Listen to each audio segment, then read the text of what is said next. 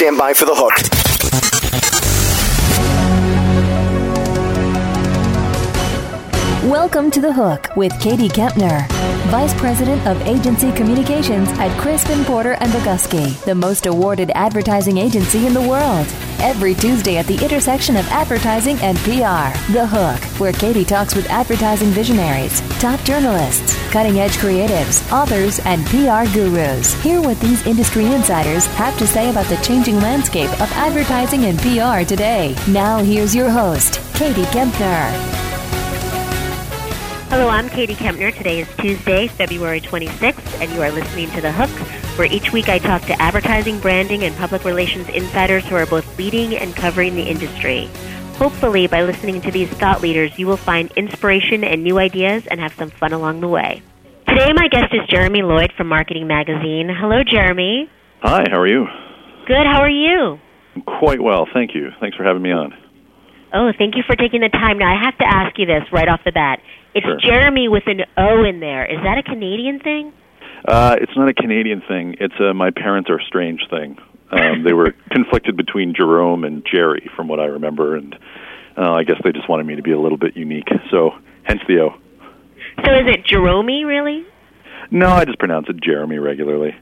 But I mean, It- I have friends who call me Jerome to bug me. So, if you want to bug me, that's fine. You can call me Jerome. So just for the record, if you want to get in touch with Jeromy, it's Jeromy with an O. no. exactly, Jeromy with an O Lloyd. exactly. So this, so Marketing Magazine, for anyone who doesn't know, is a, a Canadian magazine, and I guess it's really Canada's answer to Ad Age. Am I right about that? Yeah, that, that's a pretty good comparison. Um, I mean, we cover as many different fingers of the marketing uh, industry as we can uh, ad agencies, uh, the marketers themselves on the brand side, PR, and uh, as much innovation in that space as we can cover. So uh, we're not quite as big as Ad Age, mostly because Canada is not as big as the United States, but um, that's, that's certainly a, a fair comparison to make. So now, are you guys mostly interested in stuff that happens in Canada, or are you also interested in stuff that happens? What do they say across the pond? Across the pond. Yeah, we we focus on Canada. I mean, the the industry here is is growing, and uh, you know our readers are primarily Canadian readers. Uh, so that that's our focus. But we do look south of the border. We do look at global trends. Uh, in as much as we think they're going to impact what the people in this country are doing, um, and generally it helps us, you know, better understand the industry as a whole when we're watching what's going on in the states, what's going on in Europe, that sort of thing. Which I think actually is Europe when they say across the pond. See, I'm all mixed up. Okay, whatever. That's okay. I knew what you meant. That was all. Mo- moving right along. So, Sure. what make what, what makes a topic compelling enough for you to write about?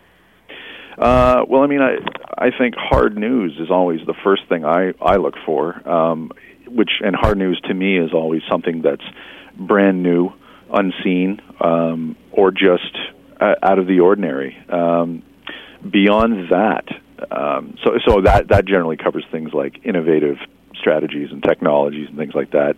Uh, we're also interested in just kind of being really entrenched in the industry, talking about the people and the personalities, uh, who's moving where uh, from agency to agency, um, who's spending more, who's spending less. Is this an interesting ad? Is this an interesting strategy? Are companies changing? Thing, things like that is kind of the the big middle of the target for us. Um, beyond that, we tend to look at uh, business in general. Um, but really, it, it just has to be something that we feel our readers are going to latch onto right away as this is something I need to know now. hmm Do you have a lot of competition? Uh, there is some competition here. Um, actually, you know, everyone here reads all the industry papers, so that's going to include Ad Age. It's going to include Campaign from from the UK. There's another Mhm. Canadian title called Strategy. Um, so th- those are our competition, but also, I mean, I think there's an understanding that everybody's going to read all of them anyway. Mhm. Um, but there's certainly a competition for us in terms of selling advertising, uh, getting scoops on uh, stories, that sort of thing. I wanted to talk to you a little bit about um, the the web and marketing magazine on the internet, and also about blogging, Sure. because I I know you do you know you do blogging for for marketing magazine, and the internet brings I mean the internet brings a whole new way and space to delve into stories, but it it's also different, I think, because it gives journalists a chance to bring more of their own voice into a blog. Mm-hmm. I, am kind of interested in how that changes the way you do your job, if at all. Uh, it definitely changes the way I do my job. Um, from a, from a writing perspective, um, when you're dealing with the print magazine, there's a lot of limiting factors, uh, primarily space. Uh, what you know, how many how many words can fit on a page. So there's always information that's that's relevant to what you're writing about that there's just not room for on the page. So the blog becomes a, a possible venue for that. Um, and also, as you say, you know, you want to cultivate a good magazine will cultivate a sense of voice uh, and expertise, and the best way to do that is to showcase your writers and editors in a lot of different venues to show that they actually know what they're talking about. Uh, so when you have a blog, you have the ability to well, you're providing a venue for those people to to I guess show off a little bit would it would be an unfair way of putting it, but it, I mean we can kind of work out things we're thinking about and and make public our our process. Um, mm-hmm. And let people it, it, it lets the readers judge our work uh, from with a little bit more information, um, but it also you know it does kind of contribute to that sense that that we are experts in our field and that we we do actually think about things five minutes after we file stories. yeah. But now, blogging is kind of a, a scary thing to, and not just reporters blogging, but but blogging in general is kind of a scary thing for PR people because right. you do have such a chance. Somebody does have a chance to put their voice so in and their opinion so in. I have a question: if if you had blogged on something that you know turns out to be incorrect, what would what what would be the right strategy for a PR person, just from your point of view? Would it be to get in touch with you and let you know it's incorrect, or then do I run the danger as a PR person that you're going to put whatever I wrote to you up on your blog? um, I mean, because this is something that that PR people, you know, spend a lot of very worried time thinking about. Wow, really? I, I would have known that. I, I mean, if if we run something uh, that people feel is incorrect or is objectively incorrect, um, I, I, yeah, I think getting in touch with us by whatever direct, the most direct means possible, be that a comment on a blog, be that uh, a phone call, whatever.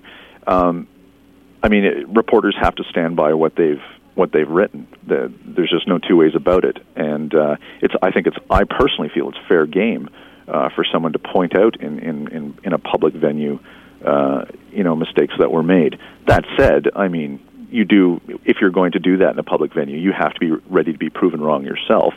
Yeah. Um, but there there are opportunities to do this in in non-public venues. I mean, if, if people want to have a conversation off the record uh, about a story, provided everybody involved in that conversation agrees to do that, uh, I think that's a legitimate way to do it. Um, but it, but again, you have to. Everybody has to be on board with that. Everyone involved has to agree that it's off the record because I think generally reporters feel that you know people know what their job is, and if you're speaking to a reporter, what you're saying is fair game to put, end up, uh, you know, in publication in some some destination, be it the blog, be it the magazine, what have you. So, do you, is anything ever really off the record, though? You know, because I always kind of say, well, you know, if you're if you're going to say something to a reporter, you have to, you know, think that you're even if you say, oh, look, this is not this is off the record. I mean, it it could be not for attribution, but is it ever truly off the record, or is that something that as a PR person you should not expect when talking to a reporter? If you say something, it really is out there. I see. I, I think maybe I'm an idealist, but I think when once the agreement is made that it's off the record, it's off the record. Um, mm-hmm. Now that said, I mean reporters, you know, that doesn't mean a reporter forgets it after the, he hangs up the phone. Uh, that that or, or she hangs up the phone. Pardon me. Um, but but yeah, like I mean, I that's that's a sacred, uh, you know, trusting a reporter is essential to, to their job. You you need to be able to have that trust, and if you break that trust, well, you're only hurting yourself, really.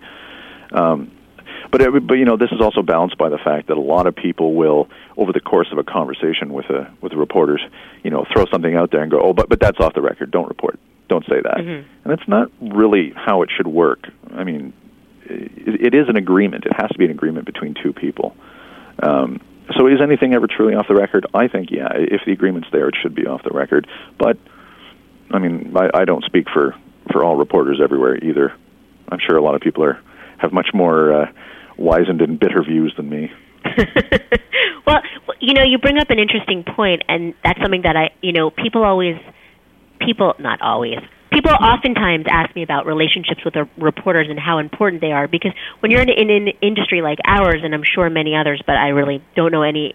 You know, I haven't been in any others to mm-hmm. to um, refer to, but I know at least in advertising and marketing, you have certain trade magazines that are covering your industry all the time, and so you do need to develop relationships with reporters and at the same time understand that they need to do their job and you need to do your job and you know sometimes the two shall meet and sometimes they they don't. But how important is it to have relationships with you as a journalist for an agency that wants coverage? And uh, how can they build them if they, if they want to? Hmm that's an interesting question because I, I I don't often think about it from that angle. I mean if it, certainly stands to reason that if an agency uh, or PR wants coverage, they should have a good relationship with the reporter. And I guess that's best fostered by just having an, a good understanding of what a reporter's job is. Um, I mean, if you want to build a good relationship with a reporter, you need to know that, you know, we're we're experienced and we're trained in a way to think of ourselves as separate from um, the PR apparatus, if you will. Um, you know, there's nothing more off-putting to me as a reporter than listening to someone talk to me as though I am a part of the uh, of their communication strategy. Um, I mean, it might work out to be that way in the end, but my goals are totally different from that of a PR person. I, I'm, you know, I, I have to get my story however I can, uh, and a PR person's job occasionally, not always, but occasionally, is to uh, make sure that they're involved uh, at as many steps of the way in getting a message out. Um, I think just just becoming familiar with, with, with the reporters in your in your in your industry and and understanding the pressures that are on them is probably the first and probably the best step in getting a good relationship with them. Because um, as you say, it's two very different jobs. Um, and, and I think if with that understanding, yeah, people probably are going to get better coverage just out, out of out of respect for where everyone's boundaries lie. I don't know if that really answers your question, but it's not something I've honestly thought about from your side. it sounded good. No, I think I think that answers my question. Um, okay. I have another question about mm-hmm. the internet because as a PR person, and you you might think that this wouldn't be the case anymore, but a lot of times it really is. You know, when when I pitch something to a journalist and they say to me, "I'm gonna I'm I'm not going to put that in the magazine or I'm not going to put that in the newspaper, but but I'll put it online." You know and and i know that my client or you know the people at my company want to see it in print. Even today and i guess and I, I understand it's changing but even today you know people would prefer also if it's in print for the most part not for everybody. You know just a little disclaimer but does a pr person then have a right to say to you listen if that's the case i you can't have it? Do they have the right? I mean I don't know. That that seems a little bit ridiculous to me that somebody would would call me up and and give me information and then and then say, "Well, will that be in the print?" If I if I say no, that's not what we would do in print. They say, "Okay, well then pretend I didn't tell you any of that." Mm-hmm. Um, eh, I mean, yeah, a person a PR person is going to choose their level of cooperation as they see fit. Um, but that said, if someone gave me information and then and then refused to cooperate after that, I, I would I would certainly pursue the story if I felt it worth pursuing. And you um, would blog about it. I might blog about it. I might. Uh, I mean, it it really depends. Uh, this has never really happened to me yet, but you know, I, I understand that a lot of people want to end up in print rather than online.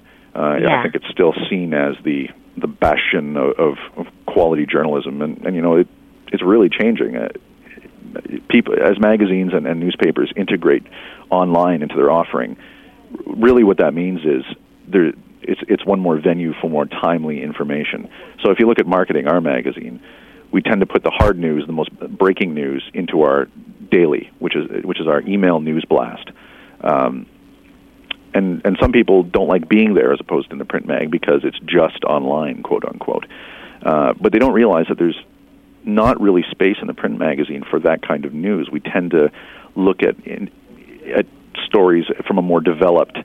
Uh, you know, we, we follow stories long term in the magazine. We we analyze things in the magazine. Hard news is it, for us anyway is meant to be online. Um, so I mean, is it within is it within a PR person's right? Uh, of course, they they dictate the terms of of their organization's involvement. Uh, but that said, uh, I mean, it's unreasonable to expect any journalist, you know, worth their weight to not follow a story that that their audience would want to hear about. Well, let me you know, I, I let me try it in a little different way in the sense, Sure. you know, it sounds in a lot of ways exactly what you say. So it's a little more exclusive in a way to be in the print maga- in the magazine in print than it is online because you're you know you're always looking for hard news to put online. So let's say that it were you know that it was like a campaign or a profile of an agency that interested you or something like that, and the PR person said to you, "Well, look, I, I really am looking for a story in print on this."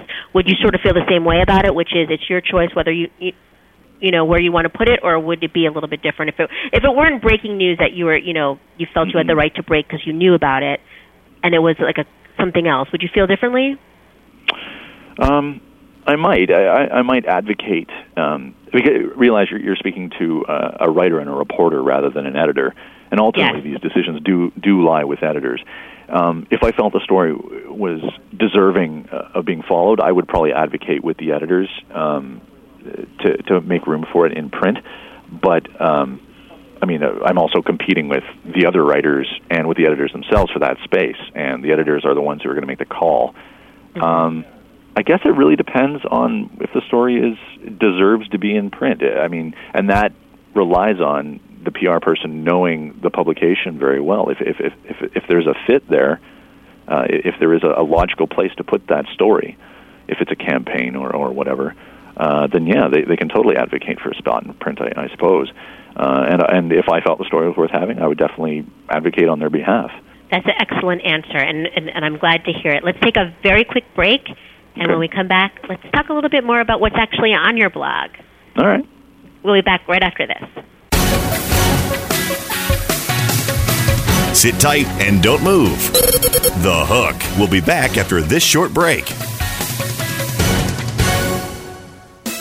How do you choose the right affiliate network to partner with? The answer is simple MarketHealth.com, where health and wealth connect. Established in 1998 and formerly known as Joe Bucks, the MarketHealth.com affiliate network allows you to market and promote the world's leading health and beauty offers on the net. Start making recurring income and the highest payouts in our industry. Choose from over 50 of the hottest selling offers, ranging from herbal supplements, skincare, vitamins, beauty products, weight loss, and much more. Sign up for free at MarketHealth.com and start making money today.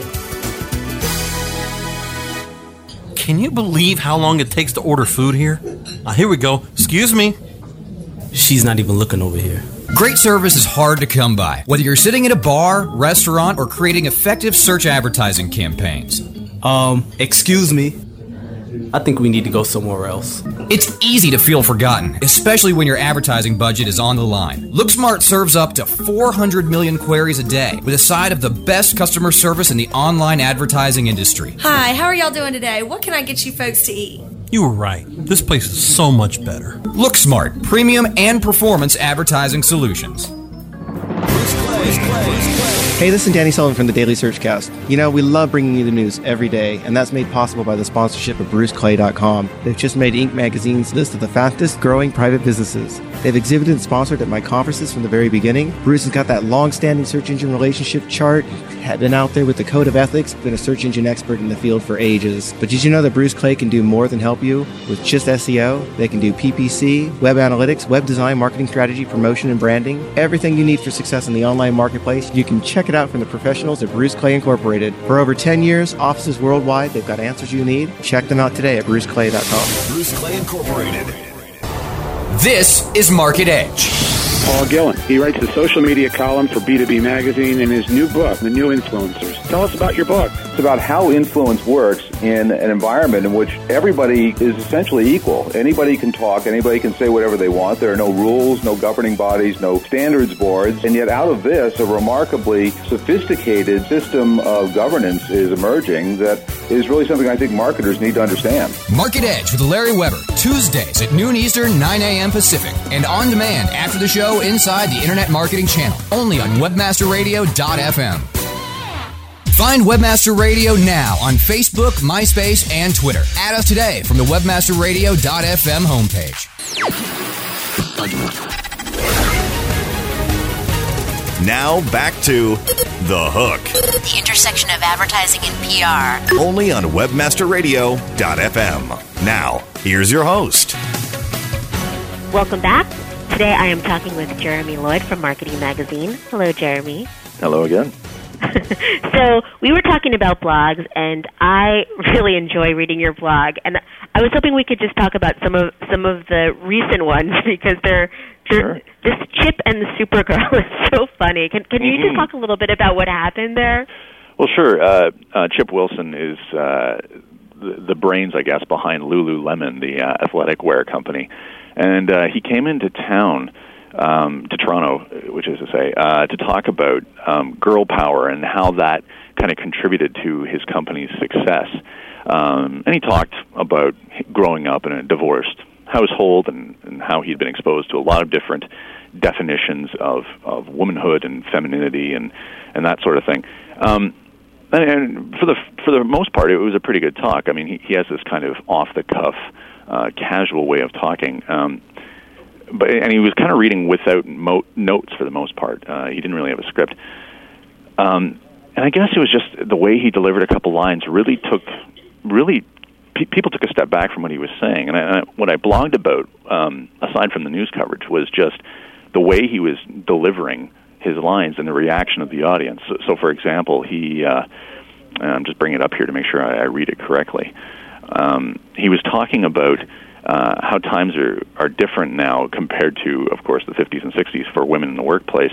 And he said, uh, now we found a middle position where neither males nor females feel inferior to, uh, so that we can have a straight discussion about the pros and cons of females in the workplace without some female or male coming out with a lawsuit. And he kind of paused between female and male as if he was kind of catching himself.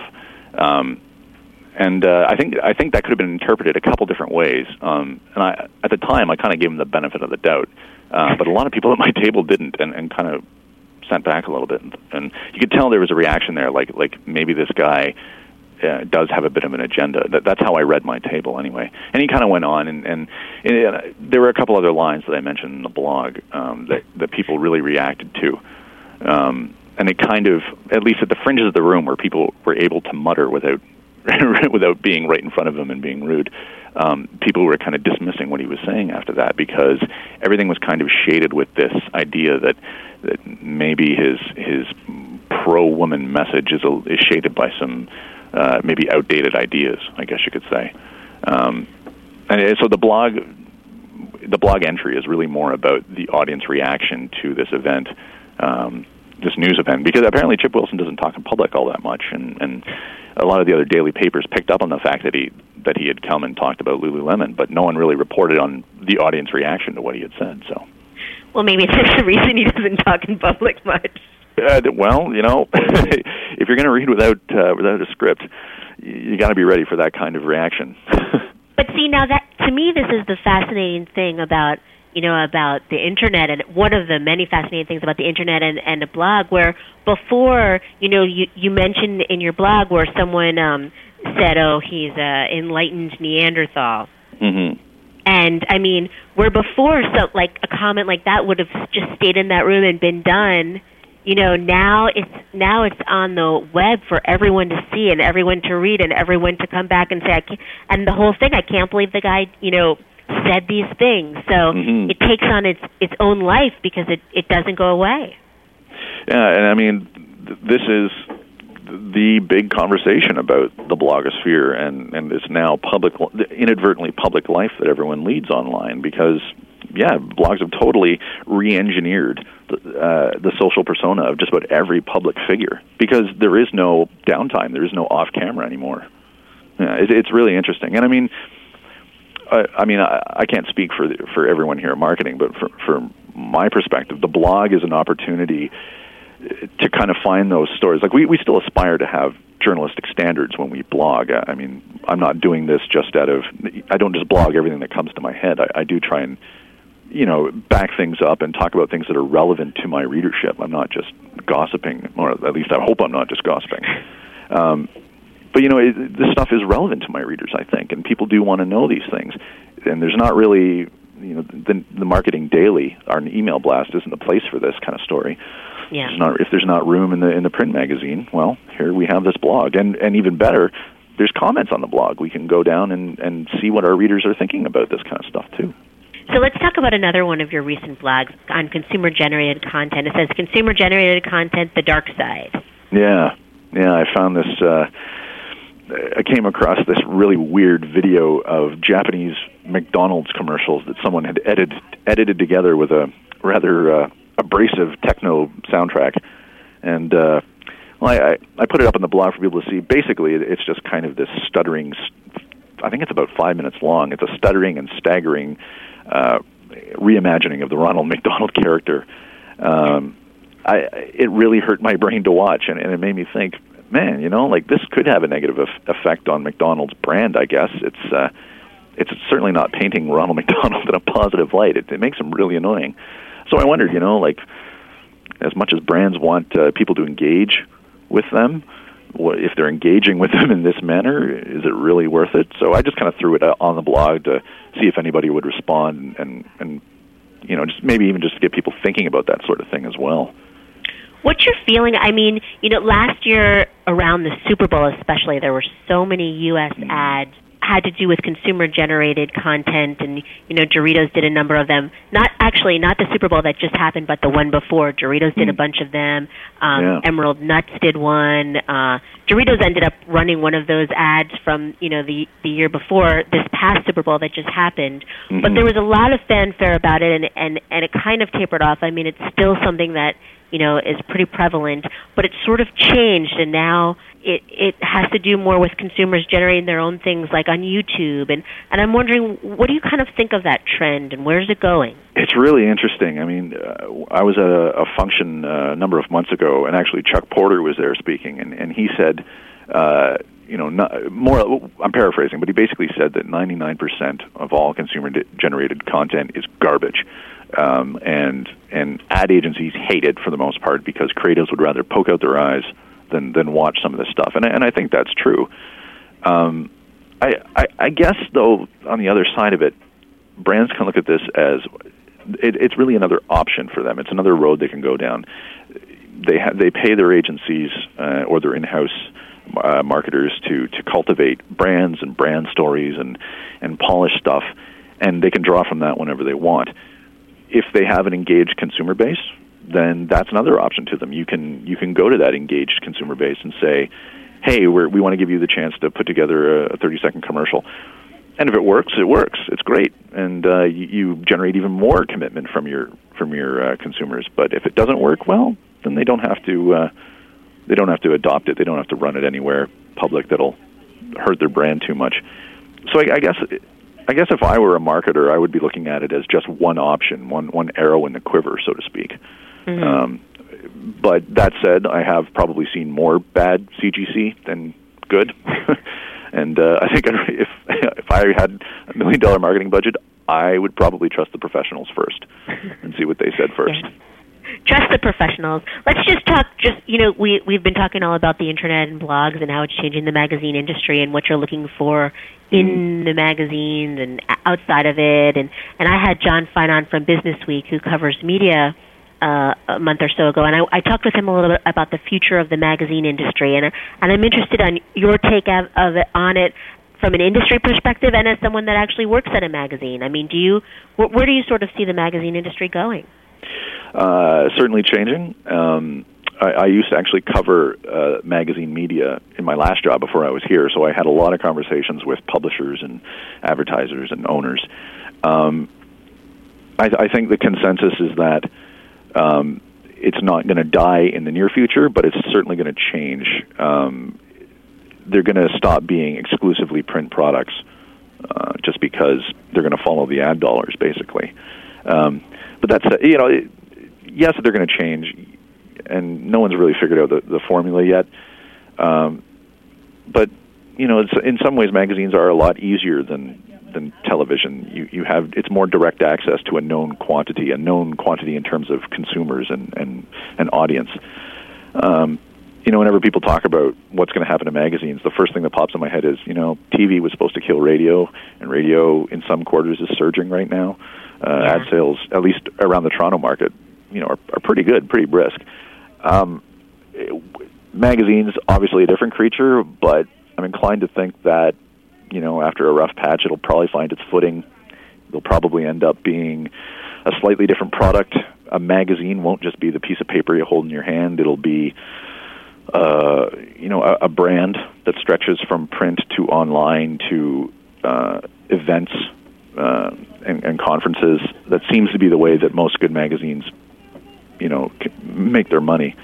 Um, I, I, beyond that, I don't really know. I think it's still a little bit too early in in in the hike to know Mhm. what, where the pinnacle of the mountain is and when we're going to fall off the other end.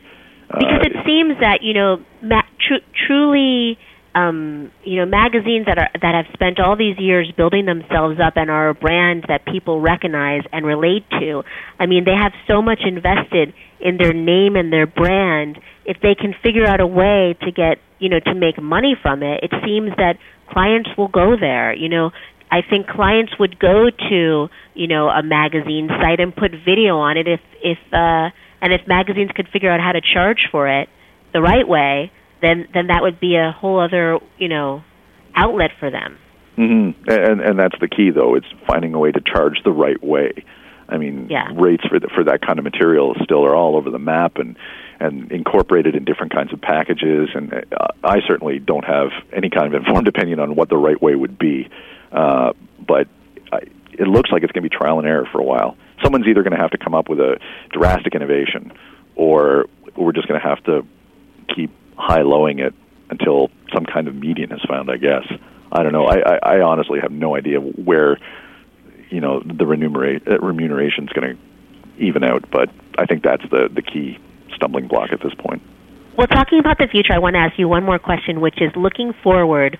What are you most looking forward to cover in the coming year in the industry? That's a that's a tough question. There's a lot going on. I guess because I I tend to focus on um, ad agencies. I'm curious to see how agencies are going to be marketing their online capabilities in the next year or two, um, or their social media capabilities in the next year or two, uh, because there, there's a couple different ways that agencies in Canada at least are marketing themselves. They tend to either splash out and say, "Hey, we have a social media division," or uh, or they just kind of more quietly mention it, I guess, to their to their clients. It, there's a all different kinds of integration models, and uh, they all seem to think that they have uh, a unique way of doing it, but the language they all use to describe their unique way of doing it is exactly the same. Um, so it's, I think it's going to take a bit of time for that to, to reveal itself, whether or not they are actually all different or the, all the same. Um, it, it's going to be interesting to see how agencies market themselves in the next year. I think that's what I'm most key to, to find out. Well, will you come back and tell us what you found out at the end of the year? Definitely, if you still have me, I'll, I'll be glad to come on again. Jeromy, thank you so much for taking the time to join me today. My pleasure. Have a great day. Bye bye. Ah, you too. Bye bye. And thank you for listening. That's all we have time for today. So please join me next Tuesday for another episode of The Hook.